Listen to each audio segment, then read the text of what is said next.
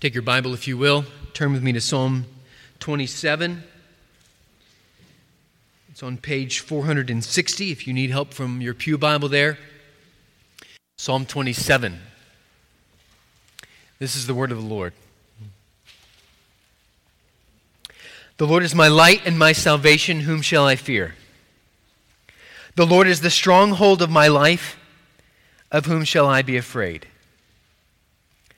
When evildoers assail me to eat up my flesh, my adversaries and foes, it is they who stumble and fall. Though an army encamp against me, my heart shall not fear. Though war arise against me, yet I will be confident.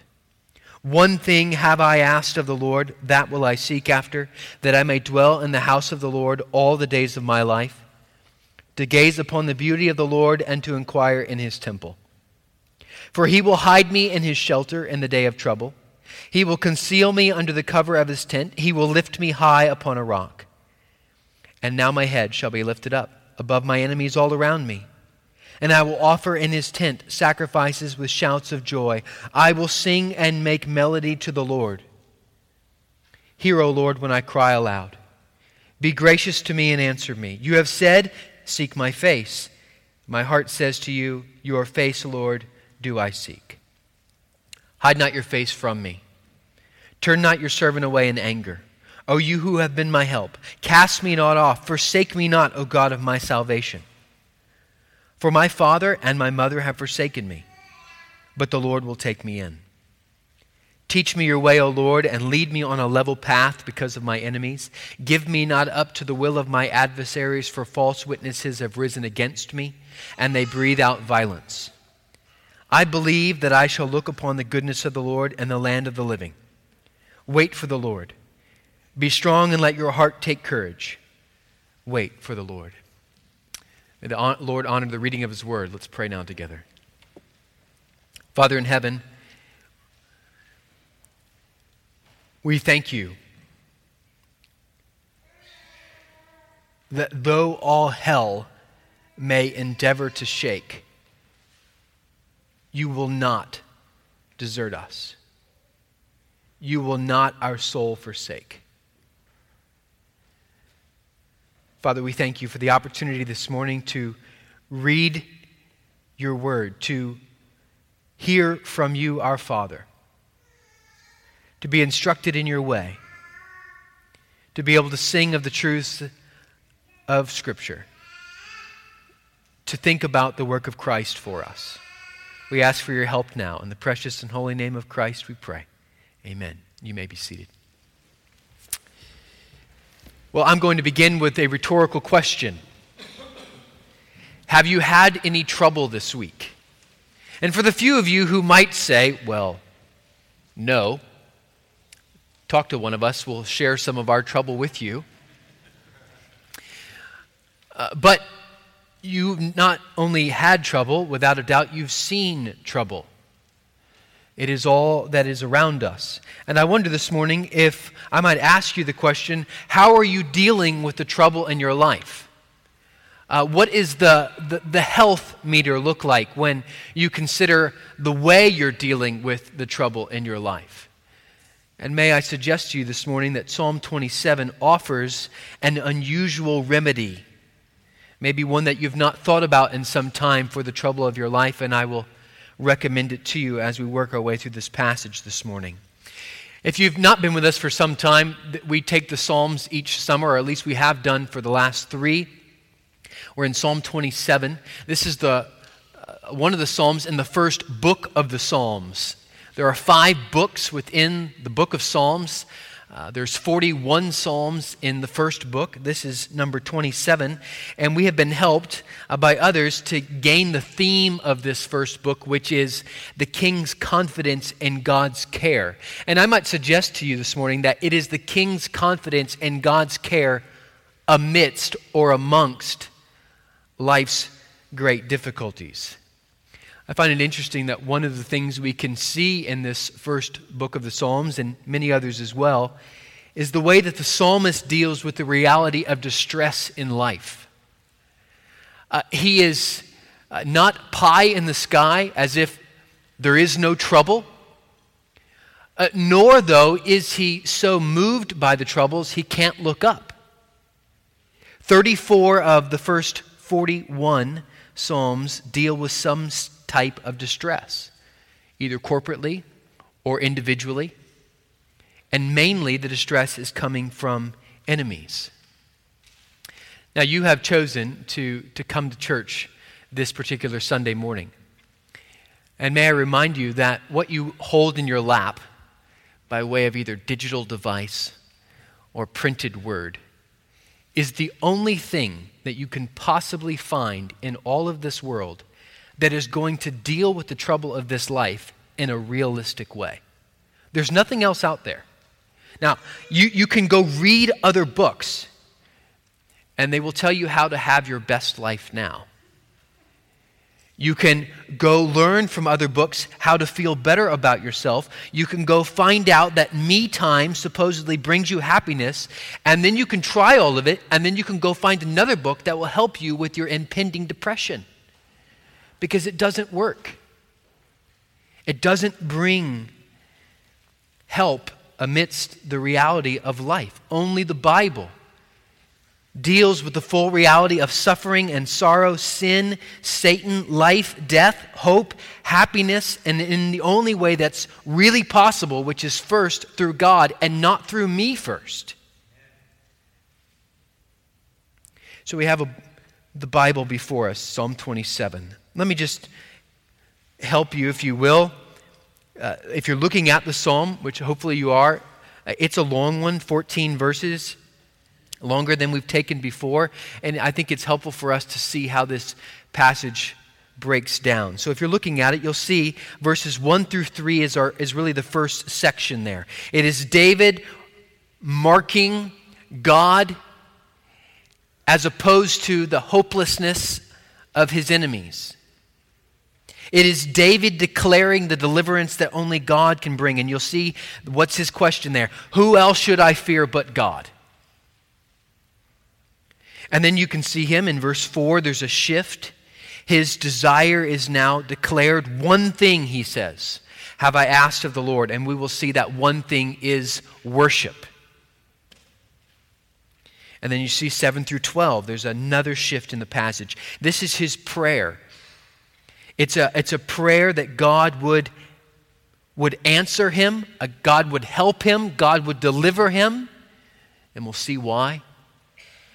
And then finally, the passage wraps up in 13 and 14 there, where there's two statements.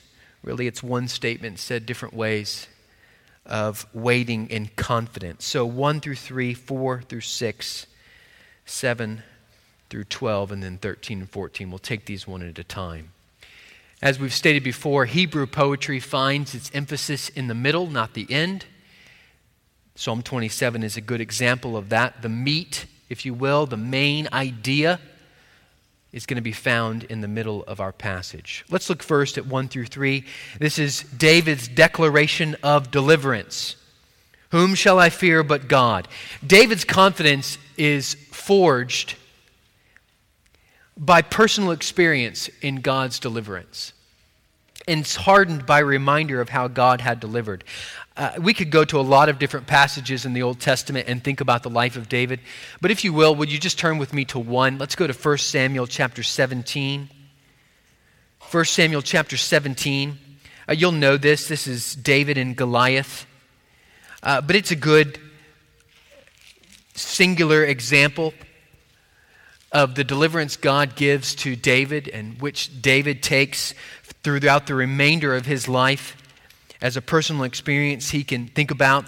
Uh, you probably know this story, even if you're not a believer.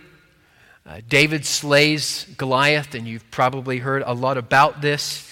Uh, maybe you've been told you need to find five Goliaths in your life, or maybe you need to find five stones of faith. Uh, throw all that out, it's not biblical. What we have here is a, is a, a war uh, between two champions. And, and the champions are the champion of David, which is God, and the champion of Goliath, which is an idol. And it's the question of, of who wins out, who is to be worshiped. That's the question of David and Goliath here. But notice what David's got.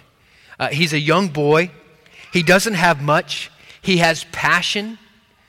Uh, that doesn't take you very far against, against giants. Uh, but he has confidence in who God is. So if you're looking at your Bible, 1 Samuel chapter 17, look at verse 34. He's a, he's a boy, he trots out and says this, but David said to Saul, this is, this is the king of Israel, this is the king that should be doing the battle, and he's not.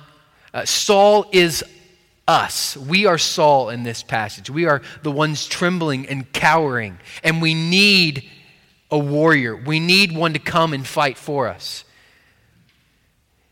David said to Saul, Your servant used to keep sheep for his father, and when there came a lion or a bear and took a lamb from the flock, I went after him and struck him and delivered it out of his mouth. And if he arose against me, I caught him by his beard and struck him and killed him.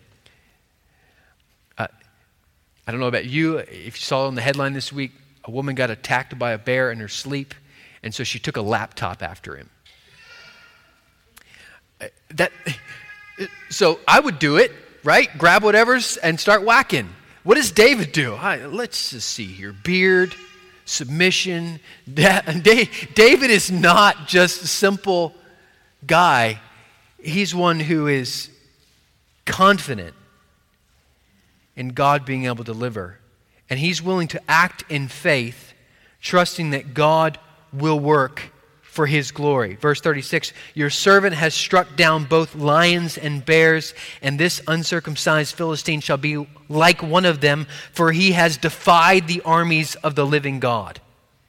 And David said, The Lord who delivered me from the paw of the lion and from the paw of the bear will deliver me from the hand of this Philistine. This is the desire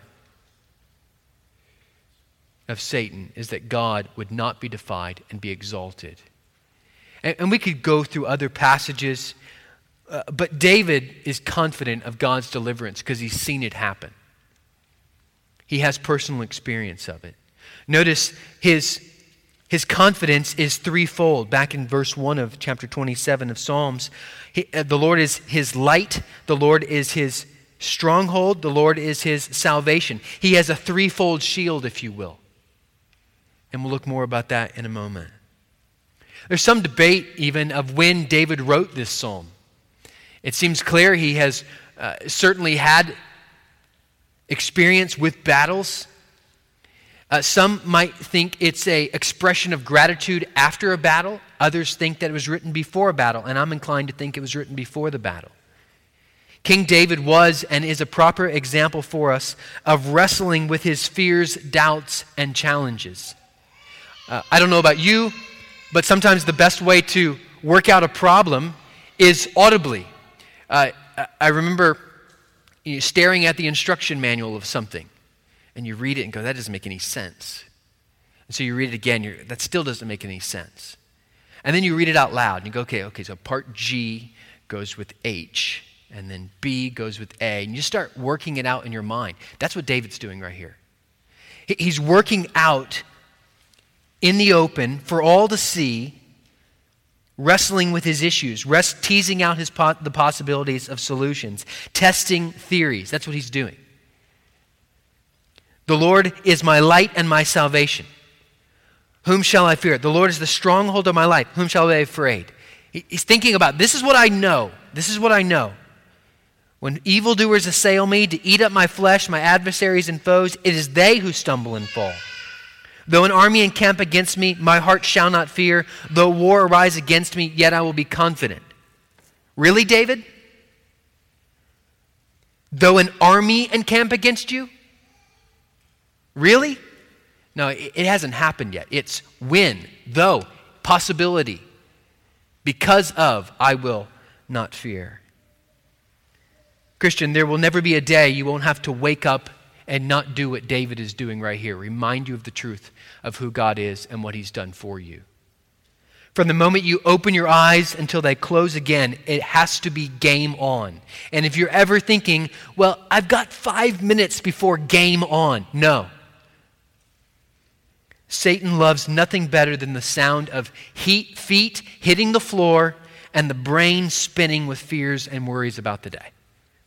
Oh, it, it, he delights in that. Oh, they're waking up. Watch it go.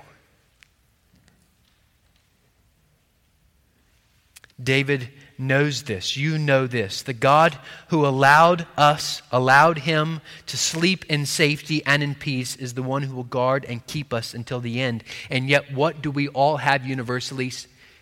Spiritual amnesia. And we must be in constant reminder of who God is and what God has done, who we are and what we cannot do. I asked you at the beginning about your trouble or troubles in life. Our problem isn't our problem. Our problem isn't our problems. Our problem is the size of our God. The size we think him to be, the power we think he has, the ability we give him, does not match the reality of who he is. Now, I think that we have maybe, at least in my life, one of the greatest examples of this of how one views God and how then one responds according to the way they view God currently in our society today. So, what's dominating the news? CHOP, which was Chaz. So, who knows what it's going to be in the third iteration, right? But right now it's CHOP. This place is supposed to be a peaceful protest. Why, two nights ago, someone got murdered. What is, what is this? What do we, how do we view biblically things like CHOP? Well, it, it, isn't a problem of police brutality at its core. It's not a problem of, race, of racial tension in our country. It's a problem of authority. They have no fear of God in those three blocks. Every man is doing what is right in his own eyes. There's nothing new here. The testimony of CHOP is not one of racial reconciliation or opposing police brutality, but is one of rebellion against God's authority. And let me just say, by way of sidebar here, watch that carefully because it's not about anything other than the rebellion against authority of who God is and how God has made them. Closely connected to the rebellion against God as authority is the rebellion against God as creating male and female. Those two opposing authorities are going hand in hand with that entire situation in Seattle. It's really it's intertwined. They wouldn't have you believe that, but watch it carefully. What, what's the solution? To places like that. I, I, we sang it this morning in Psalm 2. I couldn't help but think and smile. You'll break them with an iron rod, smashing them like a potter's jar. The, pro, the, the end of things like CHOP, and the problem with CHOP is not that they're rebellion against the United States of America, red, white, and blue. No, it's that the rebellion against God and how God deals with his enemies, uh, smashing them like a potter's jar. It's not this gentle little crushing. They must bow the knee to Jesus Christ or be crushed. John Newton put it this way, and this is true for us Twas grace that taught my heart to fear. Right? Think about that. Grace, the grace of God, what did it do? Did it relieve you of fear of God? No, it actually created in you a fear of God a proper reverence of holy God and his authority. It made God much bigger than you could possibly comprehend. Then how does Newton continue it? And it was grace that fears relieved. Didn't relieve my fear of God, but relieved me of all other competing fears. This is what David is doing in Psalm 27, 1 through 3 here. He's just articulating the glory and magnitude of holy God that is alleviating him and giving him the faith to deal with all other competing fears, trouble, and difficulty. One cannot be anxious and fearful about the day and at the same moment rest in the truth of God's omnipotence. One cannot fearfully fret over COVID 19, the future of your children, the bills being paid, the marriage falling apart, and at the same moment meditate on the overwhelming presence of Almighty God. We don't have that capacity. It's one or the other. Now, notice though what he's doing. If this is 1 through 3 of declaring the deliverance of God, 4 through 6, he is expressing his one desire for God to deliver him. Meaning, if God, if you will deliver him, this, if you will deliver me from, for David's situation, his enemies, this is why. And that is for worship. Notice 4 through 6 there, one thing have I asked of the Lord, that will I seek after, that I may dwell in the house of the Lord all the days of my life, to gaze upon the beauty of the Lord and to inquire in his temple. For he will hide me in his shelter in the day of trouble. He will conceal me under the cover of his tent. He will lift me high upon a rock. And now my head shall be lifted up above my enemies all around me. I will offer in his tent sacrifices with shouts of joy. I will sing and make melody to the Lord. You have uh, all these word pictures here. You have house, dwelling, temple, shelter, tent. It is the presence of God in public worship of which David is desiring. I want to be with God's people in worship to God. And all of these enemies of mine, all of these difficulties of mine, are, are hindering me from doing so. One could accurately state that the remedy for our fears and doubts is worship. I asked you at the beginning about trouble. Have you ever thought about tr- worship being that which relieves trouble? The Psalms mark for us there is worship of the joyous, raucous kind, and there is worship of the lament and crying out to God kind. To turn in our fear to God and His Word is worship. To turn in our fear away from God to another word is idolatry. I'll never forget uh, listening to a, a pastor that I know well on a podcast talking about the loss of a loved one and, and, and how it, it, it was mind numbing. I'll never forget uh, Brant after the loss of his first wife, Jenica. Mind numbing pain. And both of those men, they had one desire I want to go be at church and I want to sing. That's what they wanted. That was their one desire. Is to set all of their heart and, and tune it to who God is. They, they want to set all their fears over here and say, all of these things are distracting me from the worship of God. And if I can but look to Christ, if I can but sing about that truth, it will help me in all the pain and trouble that I'm experiencing. On Christ, the solid rock, I stand all other ground is sinking sand.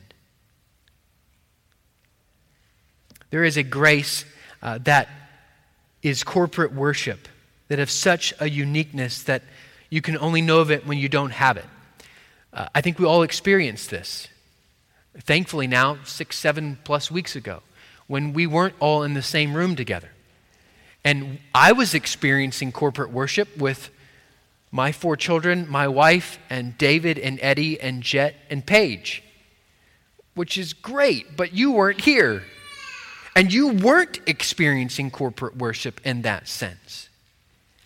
And, and, and then we, we had this uniting.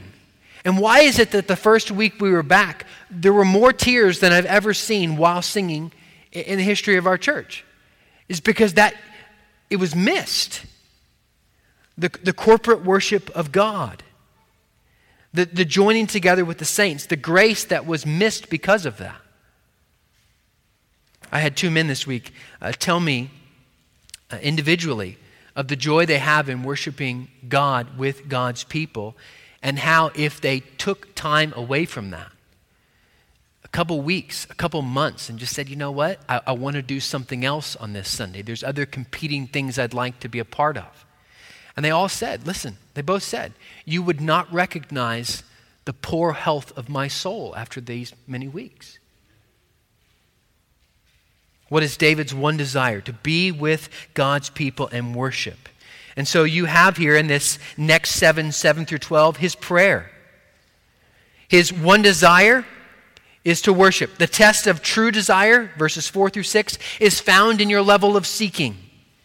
Many want God to answer prayers, but don't want to seek after God. Many want to see the joy of heaven, but don't want to seek first the kingdom of God. Many want the benefits of sin forgiven, but don't want the exercise of fighting in faith with borrowed joy from the other side. How will you know the test? How will you know the health of your test or your trust in the Lord as your stronghold?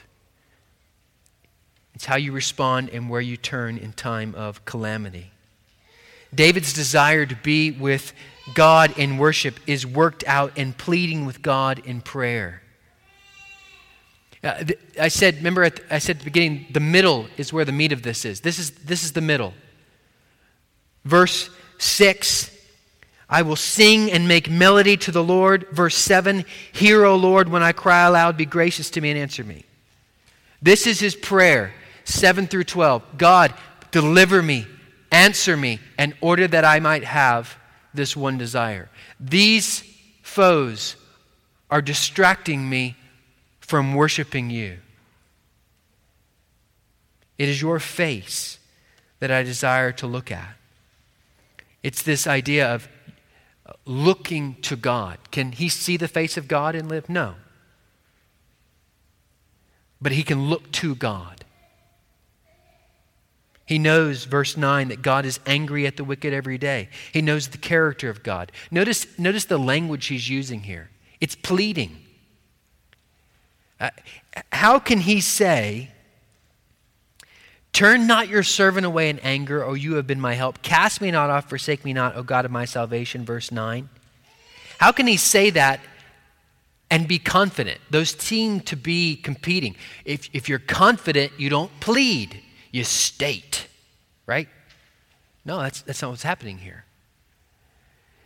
If David was pleading and had his confidence in any other than God, he would be wrong. But to have our confidence in God, we can plead and should plead. We should cry out. We should express, God, you must do what you've said. You must be who you say that you are. It entirely depends on who you are doing your pleading to and begging from. And when it's to God, it's entirely right. Notice, if you will, the, the fatherhood of God, verse 10. For my father and mother have forsaken me, but the Lord will take me in. Isaiah chapter 49, verse 15. Can a woman forget her nursing child? That she should have no compassion on the son of her womb? Even these may forget, yet I will not forget you. The fatherhood of God is, is unlike any father we know. Uh, when, when we think about our fathers, even today, some of us think, think about our fathers, and all there is is the thought of pain. He abused me. He hurt me. He spoke to me in an unkind way. And I have trouble dealing with my Heavenly Father because all I know is poor fatherhood. And the Bible tells us flip that on its head. View your Father, your Heavenly Father, for who He is. And then you can view your earthly father in the light of that, not the other way around. We don't, we don't contribute to our Heavenly Father attributes that we learn from our earthly fathers. We flip it the other way around. We look to God as our Heavenly Father. When we combine this second section and, and four through six of Paul's one desire, and we see this third section of his prayer, we see the heart of this passage. David, God save me in order that I might publicly worship you with all the saints, unrestricted in any way. Uh, what is the reason for why we ask God to save us from difficult moments in our lives? You said you had trouble, or at least some of you were honest, honest enough to say that. When you ask God this week, God, I need you to deliver me from fill in the blank. Why? Well, I'll be honest, uh, to my shame, it's rarely, if, if ever, have I consciously thought, God, would you deliver me from said problem so that I could go to church on Sunday morning and not have to think about that and worship you with clarity of mind and heart. So that I can open my Bible and not have to compete in my mind with all the what ifs and wherefores that's going on, and I can just delight in who you are. Have you ever thought about that? God, would you, would you save me? Would you help me? Would you deliver me? Would you bring me to a day of peace away from all of this so that I could have a single minded focus upon you? Give it some thought. The glorification of our great God, the ability that we might have of of a single minded focus, not distracted, to be able to worship Him with the saints, mind, body, spirit, entirely enthralled with the wonder and glory of our God without distraction of all these things that are outside of these walls and all of the problems that I'm dealing with on the inside. That's David's burning desire. That's his desire for salvation, not to be just saved from his enemies, but to be able to worship what a convicting reminder to us. Our lives are not meant to be lived privately with the saints. Not to be, excuse me, our lives are not meant to be lived privately, but with the saints in joy, now for the joy that awaits on the other side. Verse 13 and 14, this last section here. And then we'll spend a few moments thinking about Christ. David now addresses the public in worship, verse 13 and 14. I believe that I shall look upon the goodness of the Lord in the land of the living. Uh, the, the Hebrew translation is, is much more helpful here. It's not, uh, I believe that I will, but this is the way the NASB translates it. I like it better. I would have despaired. I would have despaired unless I had believed that I would see the goodness of the Lord and the land of the living. It's, it's a question of, I'm going to walk by faith, not by sight. If we were to be walking by sight, we would be saying, I will not despair once I see the goodness of the Lord. I've got to see it, then I won't despair. David's saying, I would have despaired unless I had believed that I would see. It's all future tense. And notice it is his goodness that he knows he will see. He doesn't say, I would have despaired unless I believed that God would rid me of all my problems. No, he just said, I would have despaired unless I had believed that I would see the goodness of the Lord. Not his health, wealth, or well being, but God's goodness that he will see during his life. That's what it means in the land of the living. During my life, I believe that I will see God's goodness. Therefore, I do not despair. Psalm 62, verse 5 For God alone, O my soul, wait in silence, for my hope is from him. Let's go in our Bibles to the left, Psalm 22, five chapters back. We, have thought about this Psalm 27, and now let's think about it in, as, the, as the prayer or the statement of Christ. We, we had some evildoers that desire to eat flesh in chapter 27, verse 2. David's enemies being pictured as wild animals. Look, look what happens in verse 16 of chapter 22. How, how Christ, how David is articulating what Christ would experience on the cross for sinners. For dogs encompass me, a company of evildoers encircles me. They have pierced my hands and feet. I can count all my bones. They stare and gloat over me. They divide my garments among them. For my clothing, they cast lots. Christ's enemies were those who wished to see his flesh torn in death. And they were literally going to do the tearing. It wasn't figurative for Christ. Uh, maybe toward the end of Psalm 27 there Give me not up to the will of my adversaries, for false witnesses have risen against me and they breathe out violence. Mark chapter 14. 55 and 56. Now the chief priests and the whole council were seeking testimony against Jesus to put him to death, but they found none, for many bore false witness against him, but their testimony did not agree. What happens with David's life? Well, the, the false testimony against David is overthrown. What happens in Christ's life? It appears that Christ is given up to the will of his enemies. And yet, what do we know from Isaiah? He was not given up to the will of his enemies, but it was the will of God to crush him on behalf of his enemies. This is the wonder of the gospel of Jesus Christ. That Christ could pray 27, chapter 27, Give me not up to the will of my adversaries, for false witnesses have risen against me. Instead, give me up to your will, crush me, that I can take enemies and save them so that they might worship. That's the wonder of Christ. If you're, if you're here today and you don't know Christ, what I asked you about trouble. What protection has the world offered you now from your trouble? What, what protection has the world offered you beyond the grave from your trouble? I don't know what you're trying. The Bible says it won't work.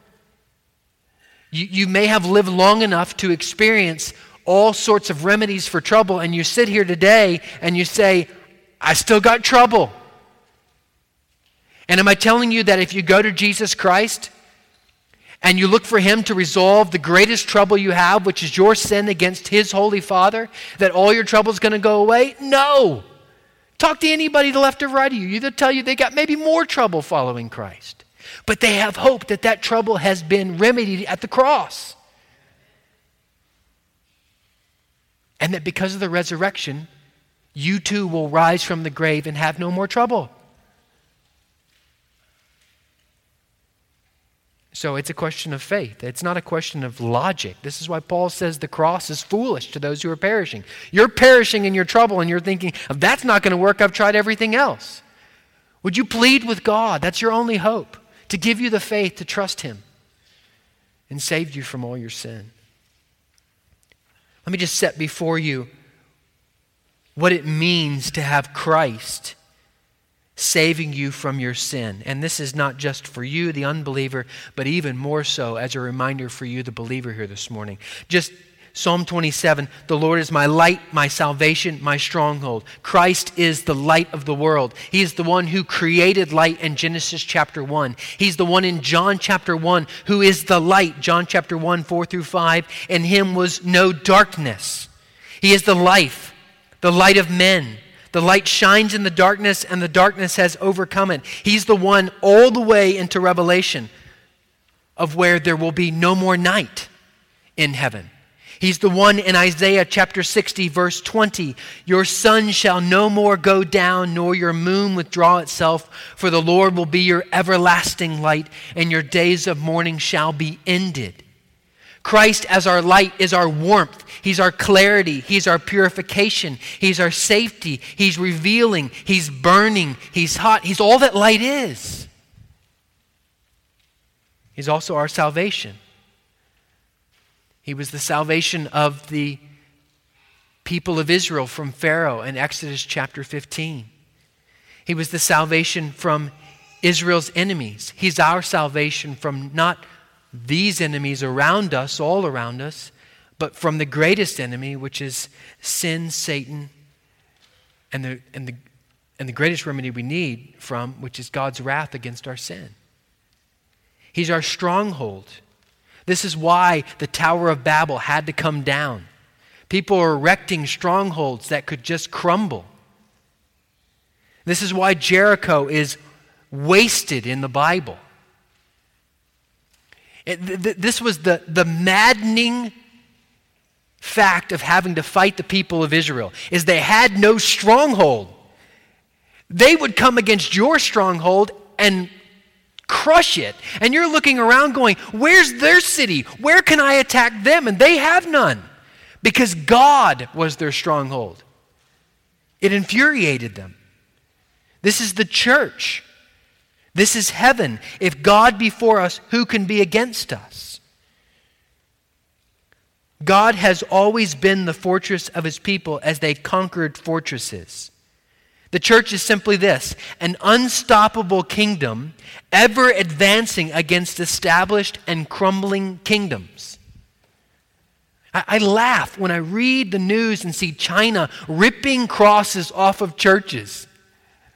They're as frustrated as possible because all they're doing is plucking crosses and it's doing nothing to stop the advancement of Christ's kingdom.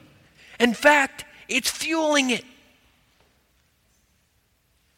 It's ironic then that the persecutors of the church over the history of the church have been described as madmen and how they dealt with Christians. You would be too if everything you did wasn't working to stop them. They just kept marching forward. In fact, the more maddening you got about them, the more they grew.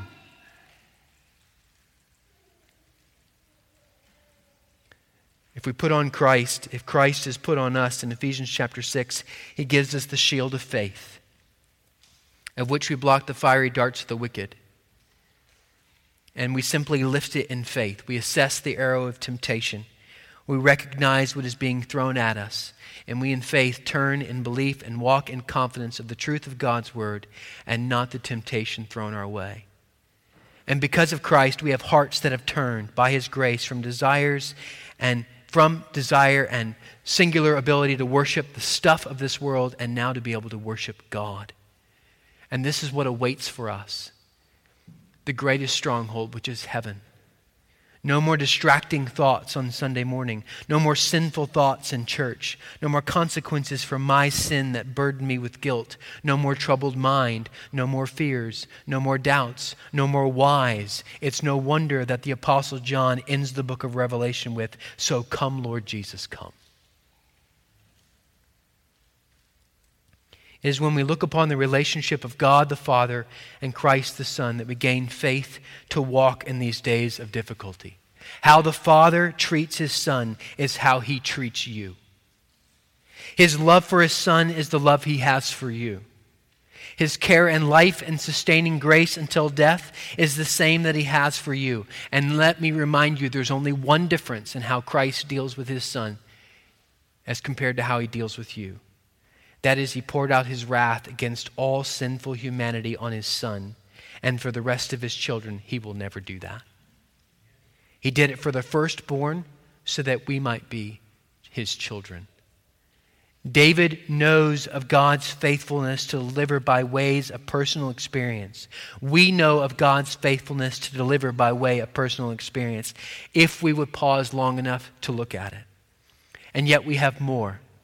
We have the face of a risen Savior to look upon who has promised to come again. What more do we need? Let's pray.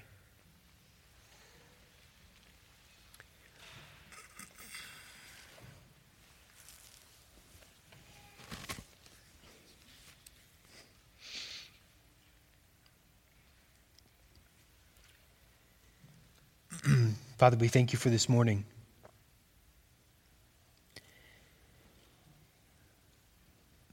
Ecclesiastes is a pretty good description of this life. Vanity of vanities, souls full of trouble, lives of difficulty. It reminds us, Father, that in this world we will have sorrow. And yet we praise you this morning that because of the work of Christ, we can take heart. We can wait. We can, with confidence, know courageously that God will work and is working. Wait, you tell us, upon you. Father, we pray that this week that that might be an active waiting. It might be a waiting that finds itself working in worship and in your word and with the saints and in prayer. Father, we thank you that you have answered our prayer. You answer our prayers. Your promises are always faithful to come true. And we lean upon those entirely this morning. Father, when we doubt this week, we ask that you would lift our eyes to look to Christ, of which has made an end to all our sin. That we would be reminded that in Christ we have light, we have deliverance, we have the holding power of God to keep us. Father, strengthen us. There are those here this morning that are weary, and their worship looks like lament and tears, and that is proper, and we ask that you would encourage them as they take their sorrow to you. And we have those here this morning that are rejoicing because they have seen a burden lifted. And we ask that you would strengthen their faith. May they not forget the way you answered the prayer. Uh, Father, we pray that this week might be a week of worship, that our hearts would sing, our, our eyes would look upon the truth when faced with temptation. May you be pleased, Father, with the meditation of our heart with the words of our mouth. Father, help us as your church to stand strong in these days. The truth is hated, regardless of your black, white, green, brown, or red. And as we seek to stand for truth, Father, may we do so with confidence. Knowing our end is secure and heaven awaits. Father, we thank you for this morning. We pray that our time of fellowship here in a few minutes might be strengthening to one another. All for your glory. In the precious and holy name of Christ we pray. Amen.